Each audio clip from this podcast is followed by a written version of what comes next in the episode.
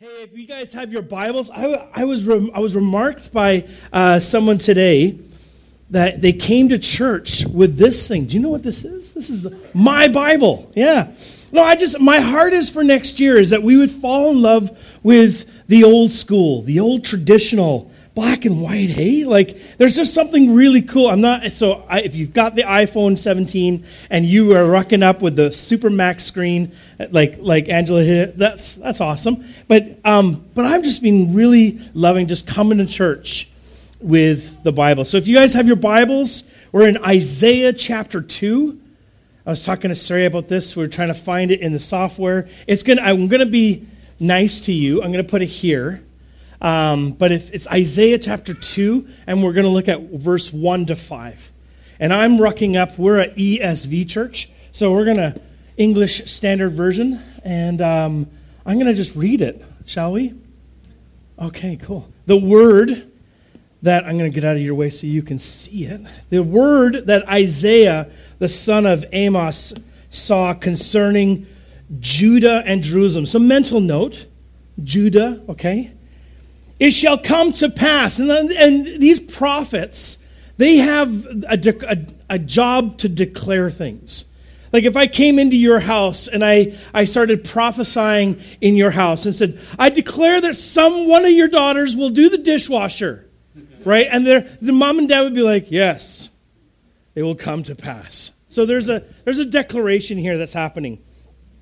He says here, it shall come to pass in the latter days that the mountain of the house of the Lord shall be established as the highest of the mountains, and shall be lifted up above the hills, and all the nations shall flow to it. And many peoples shall come and say, Come, let us go up to the mountain of the Lord, to the house of the God of Jacob, that he may teach us his ways, that, that that we may walk in his paths. Oh, wouldn't that be such a, an invitation in that declaration? For out of Zion shall go forth the law and the word of the Lord from Jerusalem. He shall judge between nations and, and shall decide disputes from many peoples. And they shall what? Beat their swords into plowshares like agricultural implements, to plow a row, to put sunflower seeds in or barley. Uh, and their spears into pruning hooks to prune branches so that they can have an abundance of whatever they were growing. Maybe, most likely, probably olives, maybe. Nation shall not lift up this is the most important part. Nation shall not lift up a sword against nation, neither shall they learn war anymore. O house of Jacob, come, let us walk in the light of the Lord. I want to just grab your attention to the screen. Uh, one, of my, one of my favorite um, philosophers, writers, uh, poets, Irish guy named John Donahue, O'Donohue. And I just want you to see this. And I don't know if you can see, oh, maybe you can't read it. So I'll read it. Just close your eyes. Let me just speak this over you for a second. As the fever of day calms towards twilight. Do you guys know what twilight is?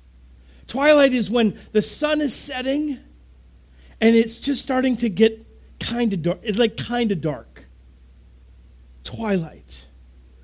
May the fever of day calms towards twilight. May all that is strained in us come to ease. We pray for all who suffered violence today. May an unexpected serenity surprise them for those who risk their lives each day for peace. May their hearts glimpse providence at the heart of history. that those who make riches from violence and war might hear in their dreams the cries of the lost, that we might see through our fear of each other a new vision to heal our fatal attraction to aggression. That those who enjoy the privilege of peace might not forget their tormented brothers and sisters. That the wolf may lie down with the lamb, that our swords be beaten into plowshares, and no hurt or harm be done anywhere along the holy mountain. Oh, just, just letting that sit in your soul for a second. You're almost finding yourself in that poem, aren't you? You know, there's a part of maybe a bit of injustice. Like, yeah, I want the, the guys that have made uh, money off aggression and violence, I want them to hear the cries of those that have been lost.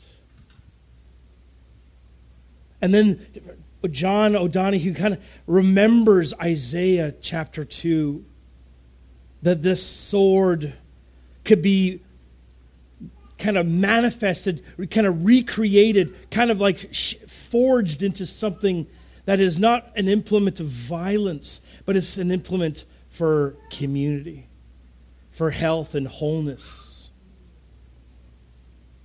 Isaiah prophesied as this major prophet from 739 to 681 BC to a nation, which, if you remembered, Judah, that had turned a deaf ear to the Lord. Really wasn't wanting to, to, to surrender to what the Lord had wanted for them and wanted to do their own thing. So instead of serving Him, being Yahweh, with humility and offering the love to their neighbors, the nation of Judah offered meaningless, senseless, without any intention, sacrifices in God's temple at Jerusalem and committed massive injustices throughout the nation. The people of Judah turned their backs on God, that 180 turn, and alienated themselves from Him which created this push and pull, this vacuum, this vortex of, of, of, of desire and, and crushedness. This Isaiah's pronouncement, better declaration, it's one of judgment. It's not, oh, it makes me feel so good. No, it, it's an ouch. You know, you've heard me say sometimes at the end of my sermon, I'll say, well, you know, someone will come to me and say, oh, great pastor, you know, love your sermon. I say, well, what? Ring, sing, or sting. Don't just give me fluff and go, great, great, great sermon, because I'll challenge you. Because sometimes it's going to ring true to me, like, amen. We're, you know, we can do that. We're evangelical. Amen. Preach it, brother. Or it's like it's like you sing, like you're like you're preaching to the choir, brother. That's what something that I already do. You know, right, Sarai? Like like I'm singing that same song. But sometimes when you get a message that, for instance, like here, Isaiah is declaring over an entire nation who she stings. You mean to tell me I've walked away from God? I've disobeyed Yahweh. God's chosen people declaring, like, return to me. So that was their present. That was what was happening. That was the state of the union in their present. And we could trace back to their present. Judah had it rough, horrible mentioned that the Jews continued to struggle and, be, and constantly at times of war. Hence, they would learn war no more. There are countries like Cambodia, Vietnam, there's countries in the Middle East where generationally all they've known is war. and another generation is being born into it. And when they're old enough, they'll be shown how to use an AK 47 versus a plowshare. Isn't that a horrible statistic? Here's how you use a landmine, but or here's how you can grow sunflowers.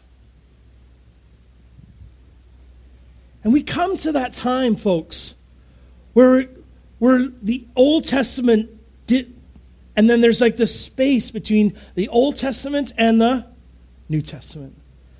Guess how many years that was? 400, that's right. And for 400 years before the birth of Jesus Christ, or the, what we call the Advent, the celebration of those four weeks, this was a time many changes culturally, traditional living conditions in the Jewish nations were happening. Countries were coming and forming in that 400 years. And the changing of controlling multiple power struggles. Each ruling country had their own treatment to this chosen, this chosen nation, the Jews. The Jewish nation was hampered in their customs and worship by a lack of of, of temple and with Jewish groups being scattered into various lands and countries. But some would say when the advent of Jesus, it was for such a time as this. Because of the Roman Empire, there was something that the Romans did quite well was they put in roads roads, super highways that you were able to travel from Jerusalem all the way to Antioch. Like there was ways, safe passages. Some would say, scholars said that that, that that had to, one of the things that had to happen when Jesus was to come. Now, this gospel of the kingdom of God and kingdom of heaven has a super highway for people to hear. But during the oppression and the stress each separate group continued to worship the best they could, and also keeping records of events and literature and social life. But for such a time as this, situationally, globally, and locally, the Jews was at this critical entry point for Jesus. Man, were they needing some peace. I love that song that you sang tonight. Man, that was the cry of their heart. That, this pe- there would be peace with their people, peace wherever their people were. As like God was hearing the voice of sorrow and, and despair in Egypt, you remember? In a burning bush? The, the, this is not a new thing where, where people were crying out to God. And God heard their prayers. And this, this criminal, well, murderer named Moses, we, we, we accolade him going, he's a, he's a pillar of faith. And he was. I won't, won't kid you on that. But he was a murderer, he was a criminal. And he exodus himself into the wilderness thinking that his life was over. No one, like, I'm done. I'm, I'm right off. But God. God had something different. God spoke to him in the burning bush and said, Moses, take off your shoes because you're on holy ground. I've got a mission for you.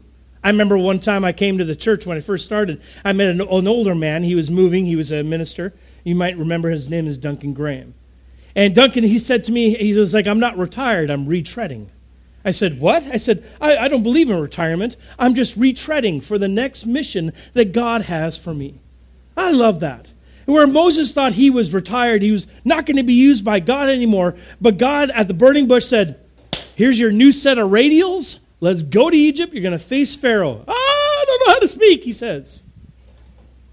Strife, death, war, pain, greed, wrath, sin. We saw this continue even after Jesus was born. And the ministry that he had on earth to the climb to the cross and to the resurrection. There have been conflicts, ladies and gentlemen. There's conflicts. There's been great wars, world wars, wars on terror, cyber wars, school shootings, mosque shootings, wars in Ukraine, Burma, India, Uganda, Venezuela, Iraq, Syria, Lebanon, and I go on and on. Our present as it was their present for such a time as this. Do you know that Jesus is for such a time as this in 2022? The same peace, like O'Donohue reminds us, that those who enjoy the privilege of peace might not forget. That God wants to establish better, sorry, He wants to declare peace here. John, like, like here? Well, let, let's just say this.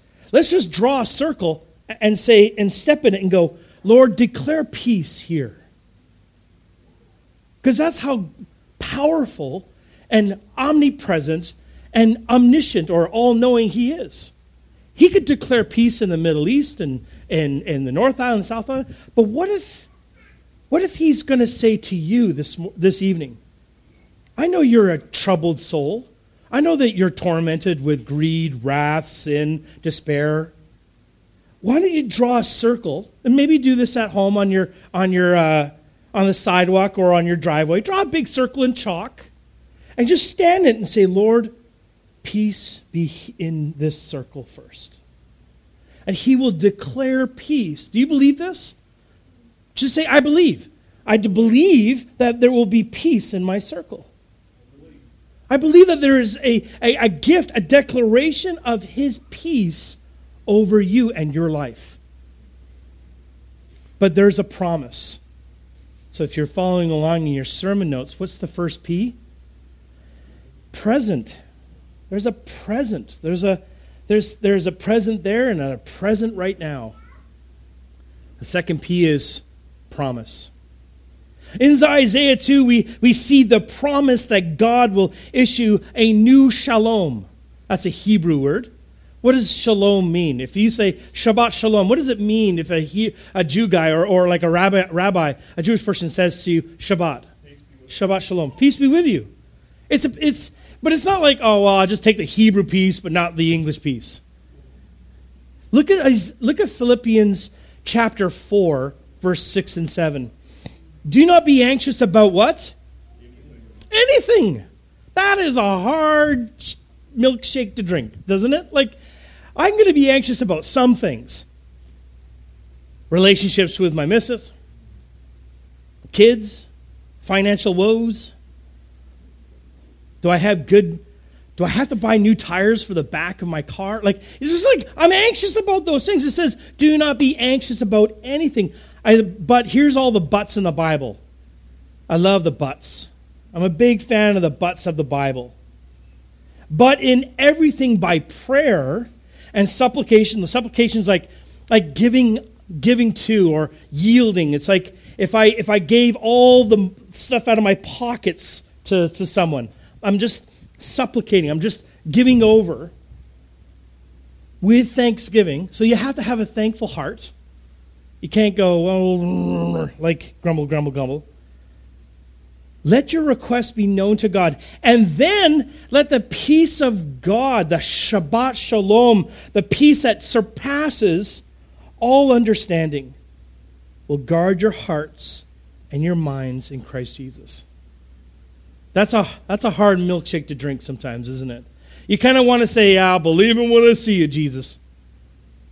But it's interesting. When we're in a place of thankfulness, I remember Chuck Swindoll said, you know, that life is like 98% of the things that happen, and, or sorry, 98% of, the, the, the, of, of your attitude towards the 2% of what actually happens.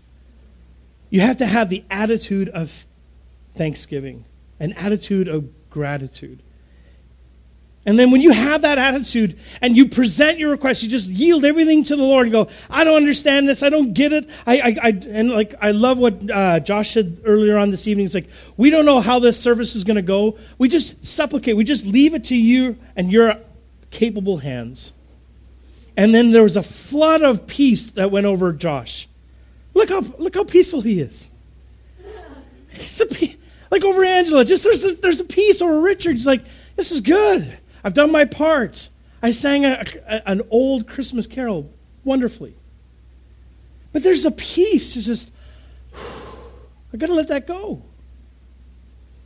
We can try to manufacture peace. And, and honestly, we do. When I was a soldier in Canada, one of the things I really wanted to become was the United Nations peacekeeping soldier force.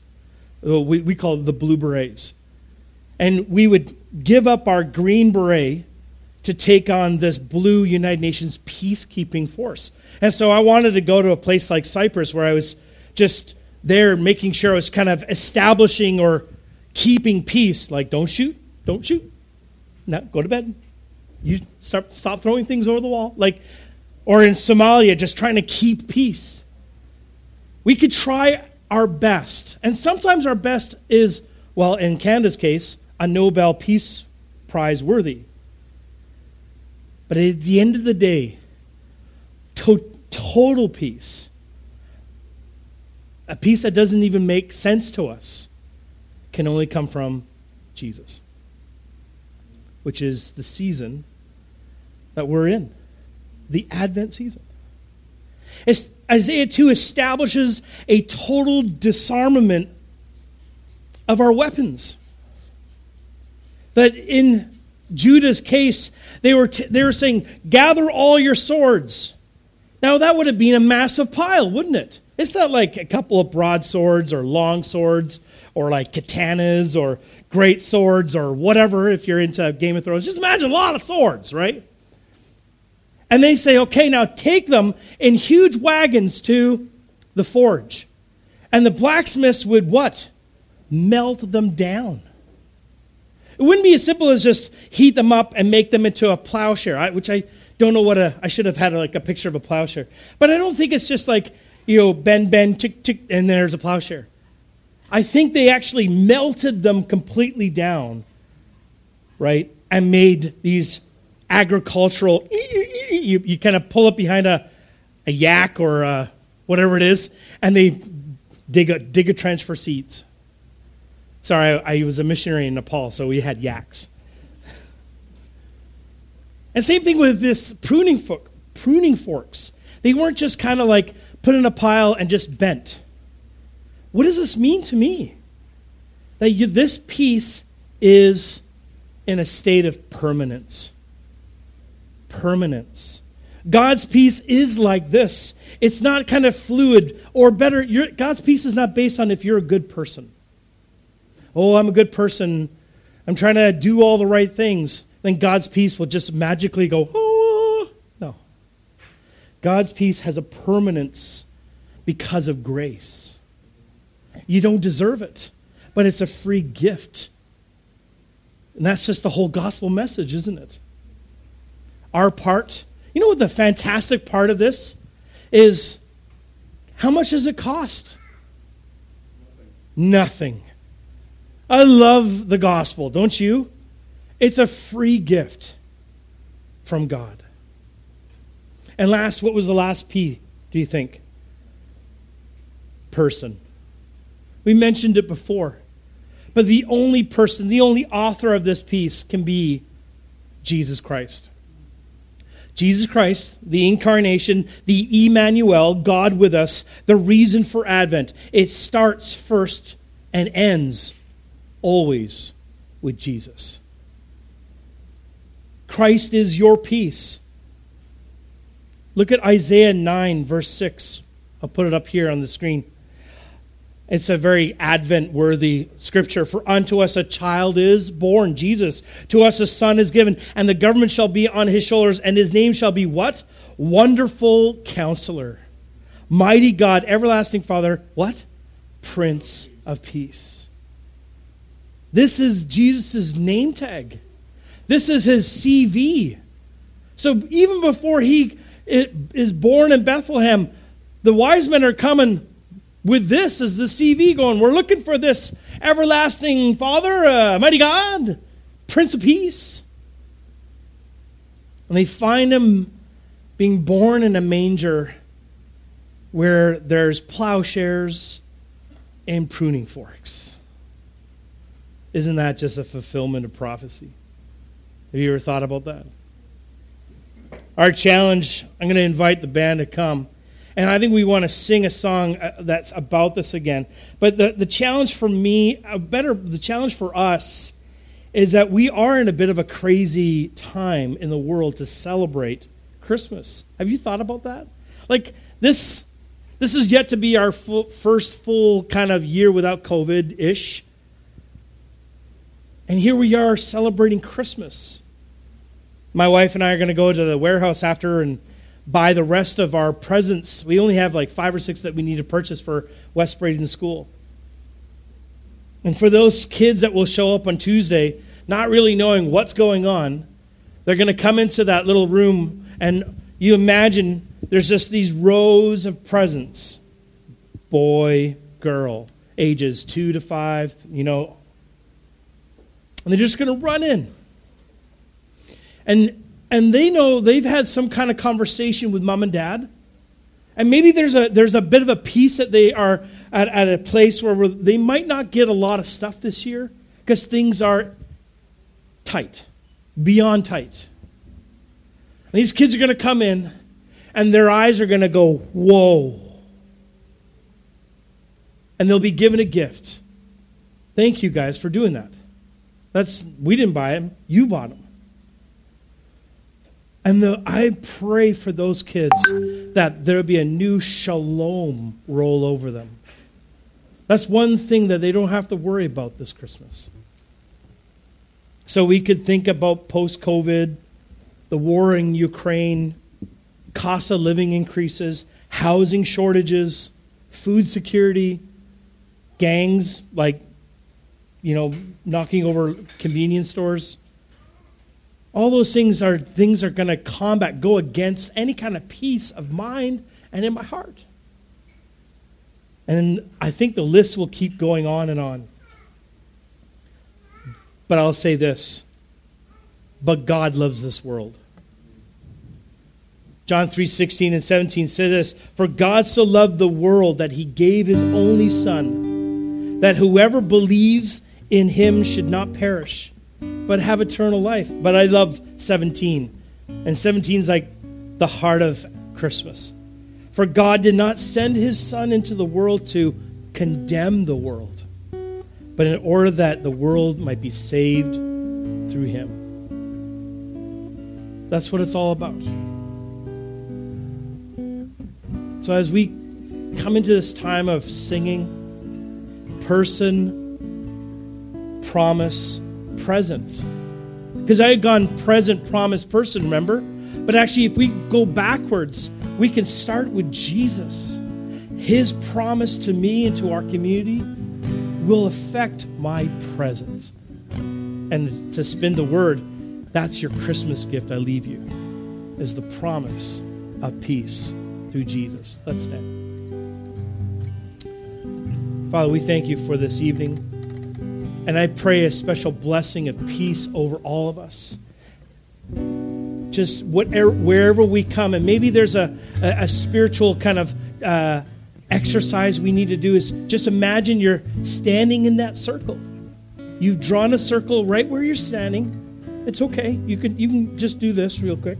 Just stand in it. And I'm just going to pray that God's peace would rest over you, over your mind over your heart, maybe over your body. Maybe someone here is sitting with some kind of illness or, or cancer or, or broken bones or, or, or something that actually isn't explained. We just don't know what it is. Maybe it's mental health. Maybe it's a family situation and you, you're a part of it and you're just saying, Jesus, I just need peace with me first so I can bring that peace, your peace, into that situation. Do you believe? Let's sing a song of belief.